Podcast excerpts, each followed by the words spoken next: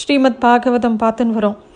கோகுலத்தில் ஒரு நாள் யசோதை தான் பணிப்பெண்களுக்கெல்லாம் ஆளுக்கு ஒரு வேலையை கொடுத்துட்டு தான் வந்து தானே தயிரை கடைஞ்சு வெண்ணெய் எடுக்கலாம் அப்படின்னு நினைக்கிறா. தயிரை கடைய ஆரம்பிக்கிறா. ஏன்னா தான் கடைஞ்ச வெண்ணெயைத்தான் குழந்தைக்கு கொடுக்கணும் அப்படின்னு அவளுக்கு ஒரு ஆசை. கிருஷ்ணா அப்போது அவகிட்ட வரான். அவனுக்கு ரொம்ப பசிச்சது. உடனே சாப்பிட்றதுக்கு ஏதாவது கொடுக்குறபடி கேட்குறான். தன்னோட தாயோட அழகை அப்படியே ரசிக்கிறான்.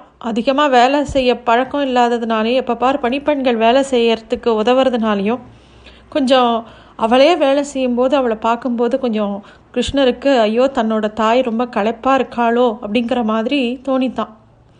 இருந்தாலும் அவள் அம்மா வேலை செய்யக்கூடாது தன்னை கவனிக்கணும் அப்படிங்கிறதுக்காக பின்னாடி போய் இறுக்கி கட்டிக்கிறார் கிருஷ்ணர்.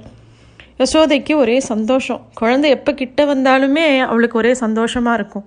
கிருஷ்ணர் அவர் பக்கத்தில் போய் வேலைக்கு வேலை போதும் என்னை கவனிச்சுக்கோ எனக்கு பசிக்கிறதுங்கிற மாதிரி விளையாட்டாக அந்த மத்தை பிடிச்சிக்கிறார். யசோதை அவளை பார்த்து சிரித்து அன் அவளை அணைச்சி மடியில் உட்காத்தி வச்சு பால் கொடுக்கணும்னு ஆரம்பிக்கிறாள் அப்போ தான் அவளுக்கு தோன்றது அடுப்பில் கொஞ்சம் பால் வச்சுருக்கோம் அது எங்கேயாவது பொங்கிட போகிறதே அப்படின்னு நினச்சிண்டு உடனே பாலை இறக்கி வைக்கணுங்கிறதுக்காக குழந்தைய கீழே இறக்கி விட்டுட்டு வேகமாக தன்னோட வேலையை தொடர போகிறாள் கிருஷ்ணருக்கு துக்கம் தாங்கலை. தன்னை இப்படி பாதியில் விட்டுட்டு வேற காரியத்தை கவனிக்க போகிறாளேன்னு ரொம்ப கோபம் வந்துடுத்து. உடனே அந்த தயிர் பானையை அடித்து உடச்சி அதில் இருக்கிற வெண்ணையை எடுத்து கைடறியாக தன்னோட பசியை தீர்த்துண்டு அப்படியே கண்களில் பொய் அழுகையோட துக்கத்தோட அந்த வெண்ணெயை எடுத்துட்டு ஓரமாக நின்றுட்டு சாட்டுன்னு பாலை பார்த்து அடுப்புலேருந்து இறக்கி வச்ச யசோதா திருப்பியும் வெண்ணெய் எடுக்கிற வேலையை தொடரலான்னு வரும்போது பானையெல்லாம் உடஞ்சிருக்கிறதையும் தயிர் எல்லாம் அந்த அந்த பக்கம் இந்த பக்கம் செதறி இருக்கிறதையும் பார்த்து அவளுக்கு தெரிஞ்சு போச்சு கிருஷ்ணர் தான் இதெல்லாம் பண்ணியிருக்கார். கிருஷ்ணரையும் காணலை அப்படிங்கிறது தெரிஞ்ச உடனே அவரோட விஷமத்தை நினச்சி ஒரே சிரிச்சுக்கிறான் கிருஷ்ணரை தேடுறா. முற்றத்தில் ஒரு உரல் மேலே ஏறி உட்காண்டு வெண்ணெயை தானும் சாப்பிட்டுண்டு அங்கே இருக்கக்கூடிய குரங்குகளுக்கும் கொடுத்துண்டு அப்படியே உட்காண்டிருக்கார் கிருஷ்ணர். யசோத அவர்கிட்ட போய் மிரட்டுற மாதிரி கையில் ஒரு தடியை பிடிச்சிட்டு அவரை மிரட்டுற மாதிரி முன்னாடி நிற்கிறா யசோத கையில் இருக்கிற தடியை பார்த்து தான் பயந்துட்ட மாதிரியும் அச்சோ பெரிய தண்டனை கொடுக்கறதுக்காக தான் பயந்து நடுங்கிற மாதிரியும் அங்கேருந்து ஓடுறதுக்காக முயற்சி பண்ணுறார் கிருஷ்ணர். யசோதையும் அவரை பிடிக்கிறதுக்காக பின்னாடியே ஓடுறா. யோகிகளால் புரிஞ்சு கொள்ள முடியாத அவனை சாதுக்குகளால் மனசால் கூட தொட முடியாத அவனை யசோதா துரு துரத்தி துரத்தி பிடிக்கணும் அப்படின்னு சொல்லிட்டு அவன் பின்னாடியே போகிறான் போகிற போ திட்டிகிட்டே போகிறான் விஷமாமா பண்ணுற வா உன்னை கட்டி போடுறேன். எவ்வளோ விஷமாக உனக்கு? அதுக்குள்ளே உனக்கு பொறுக்கல இல்லை? வா உனக்கு கட்டி போடுறேன். அப்படின்னு சொல்லிட்டு கோச்சிக்கிற மாதிரி திட்டின்ண்டே ஓடி பிடிக்கிறா. கிருஷ்ணரை பிடிக்கவே முடியல. கிருஷ்ணர் பாட்டுக்கு ஓடிண்டே இருக்க இங்கே தாவரர் அங்கே தாவரர் யசோதையனால் ஈடு கொடுக்க முடியல. ஆனால் யசோதையை திரும்பி பார்க்கறச்ச கிருஷ்ணருக்கு பரிதாபமாக இருக்குது தன்னோட தாய் இவ்வளோ கஷ்டப்பட்டு மூச்சு வாங்க தன் பின்னாடி ஓடி வரதை பார்த்த உடனே கிருஷ்ணருக்கு அன்பு பொங்கறது. கிருஷ்ணர் அவர்கிட்ட பிடிபடுறார். இடது கையால் இருக்க கிருஷ்ணரை பிடிச்சிண்டு வலது கையால் ஒரு குச்சியை வச்சுண்டு கிருஷ்ணரை மிரட்ட ஆரம்பிக்கிறான். கிருஷ்ணர் கண்லையா அவ்வளோ கண்ணீர். அவ கண்ணை தொடச்சிண்டு அழுதுண்டே இருக்கார். அவ அதனால் அவரோட கண்மையெல்லாம் கரைஞ்சி முகத்தில் அங்கங்கே பட்டு இன்னும் அழகாக காமிச்சது அவர். யசோதா அதெல்லாம் ரசிச்சுட்டே இருந்தாலும் கண்டிக்கணும் அப்படிங்கிறதுக்காக அவள் மிரட்டுறா. உன் சேட்டையெல்லாம் ரொம்ப அதிகமாகிடுத்து என்னால் கூட பொறுக்க முடியல. உன்னை அடக்கிறது தான் முதல் காரியம். வெறும் வார்த்தையெல்லாம் சொன்னால் நீ கேட்க மாட்டேங்கிற. அன்போட புத்தி சொன்னால் நீ கேட்குறியா? ஏதாவது சொல்கிறது பேச்சு கேட்குறியா நீ? குட்டி குரங்காட்டம் எதா வேலையும் பண்ணுற வெண்ணையை திருடுறது உரல் மேலே உட்காந்துட்டு எதுவுமே தெரியாத மாதிரி சாப்பிட்றது. நானும் பார்த்துட்டே இருக்கேன். இரு உன்னை இந்த குச்சியால் அடிக்கிறேனா இல்லையா பாரு அப்படின்னு மிரட்டுறான் குழந்தைகளை கண்டிச்சா குழந்தைகள் என்ன பண்ணும்? முதல்ல அம்மா கிட்டேயே தான் ஓடி வரும். யார் கண்டிக்கிறாளோ அவாக்கிட்ட தான் ஓடி வந்து கட்டிக்கும். அதுவும் அம்மா கண்டிச்சா வேற எங்கே போகிறதுன்னு தெரியாது. அம்மாவையே தான் கட்டிக்கும்.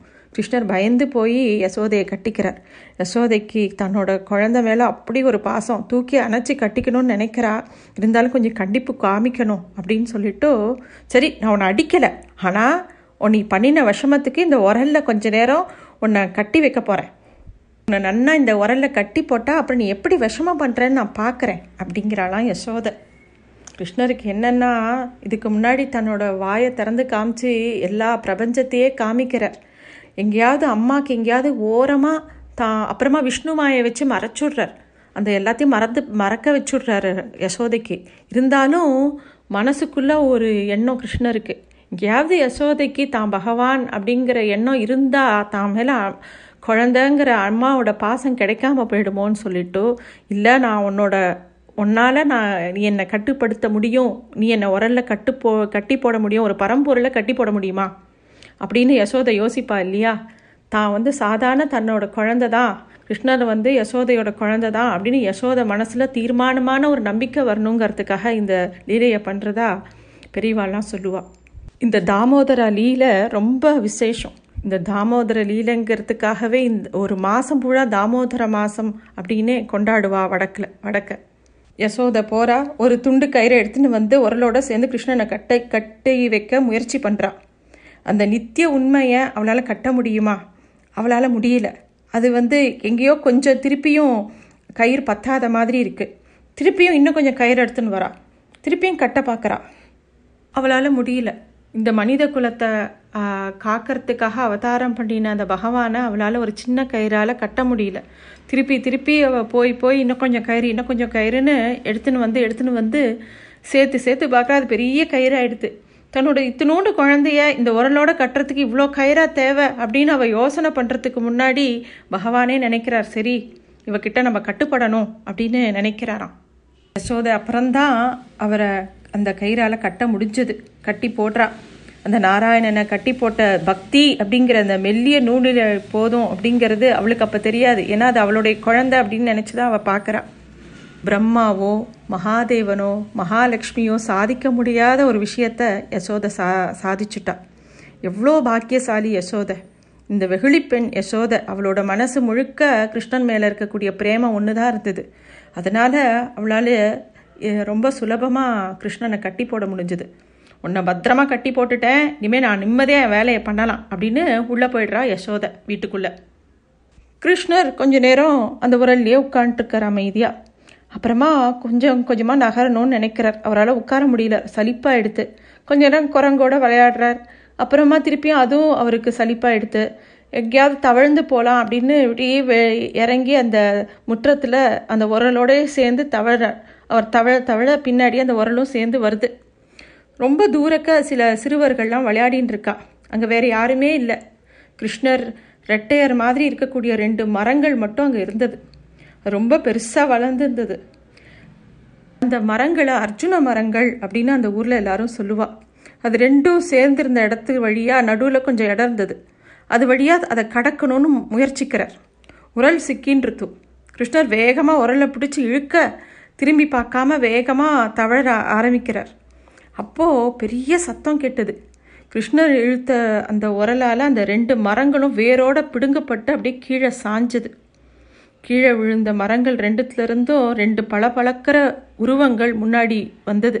வா ரெண்டு பேரும் கிருஷ்ணரோட பாதங்களில் விழுந்து நமஸ்காரம் பண்ணுறான் நாங்கள் பாக்கியசாலிகள். நாரதனோட சாபம். உங்கள் பாதம் பட்டாதான் நீங்குன்னு சொன்னார். அதே மாதிரி உங்கள் பாதம் பட்டு நாங்கள் தூய்மை ஆயிட்டோம் வடதிசையில் இருக்கக்கூடிய எங்கள் எங்களுடைய தந்தை குபேரன்கிட்ட நாங்கள் போக போகிறோம் எங்களை ஆசீர்வாதம் பண்ணுங்கோ அப்படின்னு சொல்லிட்டு அவள் மறைஞ்சு போகிறா இந்த கதையெல்லாம் சுகர் பரீட்சத்துக்கு சொல்லின்னு இருக்கார். பரீட்சத்துக்கு ரொம்ப ஆர்வம் ஆயிடுத்து தயவுசெய்து அந்த குபேரனோட அந்த ரெண்டு மகன்களோட கதை என்ன? நாரதரோட சாபத்துக்கு அவா எப்படி ஆளானா?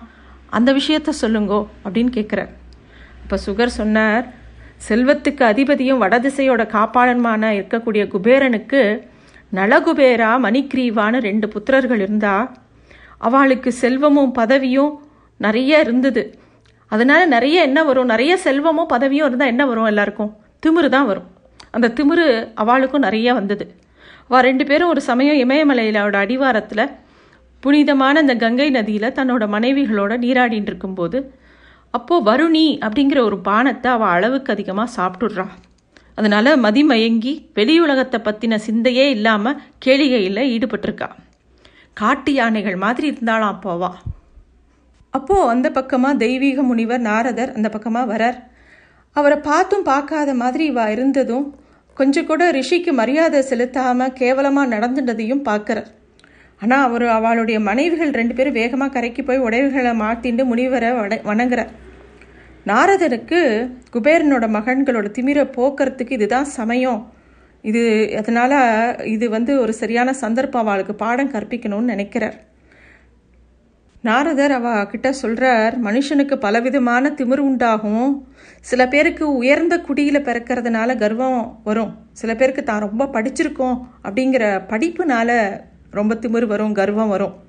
சில பேருக்கு சாதாரணமாக ஒரு ரஜோ குணத்து குணம் ஜாஸ்தி இருக்கும். அதனால திமிர் வரும். எப்போ ஒருத்தனுக்கு திமிர் ஜாஸ்தியாக போய் சாதாரண விதிமுறைகளை கூட மறந்துட்டோ தன்னோட சி சுயநிலை என்ன அப்படிங்கிறது கூட மறந்து போய் கண்களும் காதுகளும் இல்லாதவன் மாதிரி யாரானோ அவனுக்கு அப்போது தயால குணங்கிறது அவன்கிட்ட இருந்து பறந்து போய்டுறது. இந்த உடம்பு நிரந்தரமானது அப்படின்னு அப்போ நினச்சிக்கிறான் அவன். இந்த உடலோட இச்சைகளுக்காக என்ன வேணால் பண்ண ஆரம்பிச்சிடுவான் அப்போது உடம்புங்கிறது என்ன? இந்த உடம்புங்கிறது இந்த உடம்புக்கு உணவளிப்பவனுக்கும் இதை உருவாக்கி கொடுத்த தாய் தந்தையருக்கும் பகவானுக்கும் இதை உண்ண போகிற புழுப்பூச்சிகளுக்கும் தான் இது சொந்தம். இந்த உடம்பு அழிவற்றது அப்படிங்கிற நினைக்கிறவன் ஒரு மூடன். ஏன்னா அவன் இந்த உடலில் இருக்கக்கூடிய ஆத்மாவுக்கும் இந்த உடம்புக்கும் இருக்கக்கூடிய வேறுபாடே அவனுக்கு தெரியாது. எவன் புத்தி திமுறனால ரொம்ப தடுமாறி இருக்கானோ அவனுக்கு ஏழ்மை தான் மருந்து. எப்போ அவன் ஒருத்தங்கிட்ட பணம் இல்லாமல் போகிறதோ அப்போ அவனுக்கு அது ஒரு பெரிய ஆசீர்வாதம். அப்போ தான் நல்ல புத்தி வரும். எப்பனுக்கெல்லாம் சோதனைகள் வருதோ அப்போ தான் அவனுக்கு வந்து தான் யாருங்கிற தேடல் வரும். அப்படின்னு அவர் சொல்கிறார் ஏழைக்கு மட்டும்தான் தனக்கும் மித்த விலங்கினங்களுக்கும் பெரிய வேற்றுமை இல்லை அப்படிங்கிறது தெரியும்.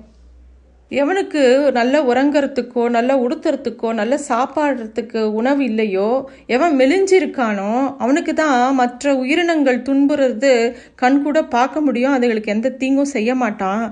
இப்படி கஷ்டப்படாதவனுக்கு தகையை அப்படின்னு இரு நான் என்னன்னே தெரியாது. ரொம்ப சொகுசாக வாழ்ந்தவனுக்கு தயைங்கிற குணமே ரொம்ப கம்மியாக தான் இருக்கும் அப்படின்னு நாரதர் சொல்லிட்டு சாதுக்களை பற்றி சொல்கிறார் சாதுக்கள் எல்லாரையும் சமமாக பார்ப்பா. அவளுக்கு ஏழைகள் கிட்ட ரொம்ப இரக்கம் இருக்கும். ஏழைகள் சாதுகளோட சேர்க்கையினால் இந்த ஆசாபாசங்களில் இருக்கக்கூடிய இந்த உலகத்திலிருந்து விடுதலை பெறத்துக்கு என்ன நல்ல வழின்னு கேட்டு ஞான மார்க்கம் எப்படி எந்த மாதிரி பக்தி செலுத்தணும் அப்படின்னு சாதுக்கள் கிட்டேருந்து இந்த சமநிலையான புத்தியை கேட்டு வாங்கிப்பா வரமா? அப்படியே நாராயணன் கிட்ட மாறாத பக்தியும் அவளுக்கு கிடைக்கும் சாதுக்களோட ஆசீர்வாதத்தினால. இதெல்லாம் இந்த மாதிரி வித்யா மதம் தனமதம் குலமதம் இருக்கிறவாளுக்கு எந்த விதத்துலேயும் பக்திங்கிறதே அவ்வளோ லேசில் வராது. உங்கள் ரெண்டு பேரையும் பொறுத்த வரைக்கும் நீங்கள் வருணி அப்படிங்கிற பானத்தினால போதை அதிகமாகி உங்கள் நினைப்பையே இழந்து செல்வ செழிப்பால் இருக்கக்கூடிய திமிர் ஜாஸ்தியாக இருக்குது சாதுகளுக்கு சாதுகளுக்கு செலுத்த வேண்டிய சாதாரண மரியாதை கூட செலுத்தணுங்கிற புத்தி உங்களுக்கு இல்லை. அப்படி இல்லாமல் இந்த உணர்ச்சிகளில் ரொம்ப அடக்க தெரியாமல் இருக்கேள் குபேரனோட புத்திரருங்கள்ங்கிறதுனால பணத்திமிரும் ஜாஸ்தியாக இருக்குது அதனால் பூமியில் ரெண்டு மரங்களாக பூர்வ ஜென்மத்தை மனசுலேயே வச்சுண்டு வாழ்வேள். பொறுமை இல்லாமல் சாப விமோச்சனத்துக்காக காத்துருப்பேள் நீங்கள் தோணும் போது தோன்றும் போது நாராயணனும் பிறப்பார். அவரே உங்களுடைய திமுறை போக்கி சாப விமோச்சனமும் கொடுப்பார் அப்படின்னு சொல்லிடுறார். இந்த மாதிரி ஒரு சாபத்தை வாங்கிட்டு அந்த ரெண்டு பேரும் மரங்களாட்டம் அங்கேயே நிற்கிறா கோகுலத்தில். கிருஷ்ணர் பிறக்கிறதுக்காக கிருஷ்ணர் அவளோட சாப விமோச்ச விமோச்சனத்துக்கு நேரம் வந்துடுத்து அப்படின்னு நினைக்கிறார். அதனால் உரலோட ரெண்டு மரங்களுக்கு இடையே போய் கீழே தள்ளி சாப விமோச்சனம் கொடுக்குறார். மரங்கள் சரிஞ்சதுனால ஏற்பட்ட பெரிய சத்தத்தினால அக்கம் பக்கம் இருக்கிறவா எல்லாரும் ஓடி வரா. யசோதையும் வே எல்லாத்தையும் அப்படியே ஓட்டுட்டு ஓடி வரா. மரம் சரிஞ்சு அப்படியே விழுந்த இடத்துல இருந்து அதிர்ஷ்டவசமாக தான் குழந்தை தப்பித்து தப்பிச்சதை நினச்சி யசோதை தான் இப்படி கட்டி போட்டுட்டோமே இந்த குழந்தைய அப்படின்னு ரொம்ப வருத்தப்படுறா. கர்மாக்களக்கிட்ட இருந்து மனுஷனை அவன் போட்டு வச்சிருக்கிற மூவி முடிச்செல்லாம் அவிழ்த்து மோட்சம் கொடுக்கக்கூடிய கிருஷ்ணனை உரலோட கட்டியிருந்த அந்த முடிச்சுக்களை அவசர அவசரமாக அவ அவிழ்க்கிறான் அப்புறமா அந்த குழந்தைய தூக்கி அப்படியே அது கொஞ்சரா ஏன்னா தான் இப்படி பண்ணிட்டோமே அப்படிங்கிற எண்ணம் யசோதைக்கு ரொம்ப வருத்தமாக இருந்தது. அதே சமயம் இவ்வளோ பெரிய மழங் மரங்கள் எப்படி விழுந்தது? எப்படி குழந்தை அதிர்ஷ்டவசமாக தப்பித்து அப்படின்னு எல்லாரும் ஒருத்தர் ஒருத்தர் பேசிக்கிறா. அப்போது அங்கே விளையாடி இருந்த குழந்தைகள்லாம் வந்து இந்த கிருஷ்ணன் தான் உரலை இழுத்துன்னு வந்து தவழ்ந்துன்னு வந்து ரெண்டு மரங்களுக்கு நடுவில் போனான் அதுக்கப்புறம் தான் இந்த ரெண்டு மரங்களும் விழுந்தது. அதுக்குள்ளே இருந்து ரெண்டு ஆட்கள் ரொம்ப ஒளியோட வெளியில் வந்தா அவள் வந்து கிருஷ்ணனோட பேசினா கிருஷ்ணனும் அவகிட்ட பேசினா அப்புறமா அவள் அப்படியே பறவை மாதிரி பறந்து போயிட்டா வானத்தில் அப்படின்னு அந்த குழந்தைகள்லாம் சொல்கிறது அந்த குழந்தைகளோட பேச்சை யாரும் பெருசாக நம்பலை. இந்த நடக்க இதெல்லாம் நடக்க முடியுமா? குழந்த மா கிருஷ்ணன் மாதிரி ஒரு சின்ன குழந்தை எப்படி இவ்வளோ பெரிய மரங்களை ஒரே சே சேர அப்படியே சாய்க்க முடியும்?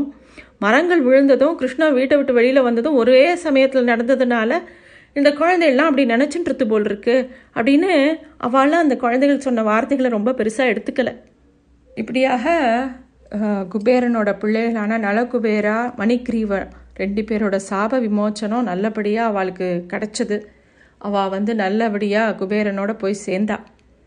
இன்னும் நிறைய விஷயங்கள் இருக்குது வரக்கூடிய வாரங்களில் பார்க்கலாம். நன்றி.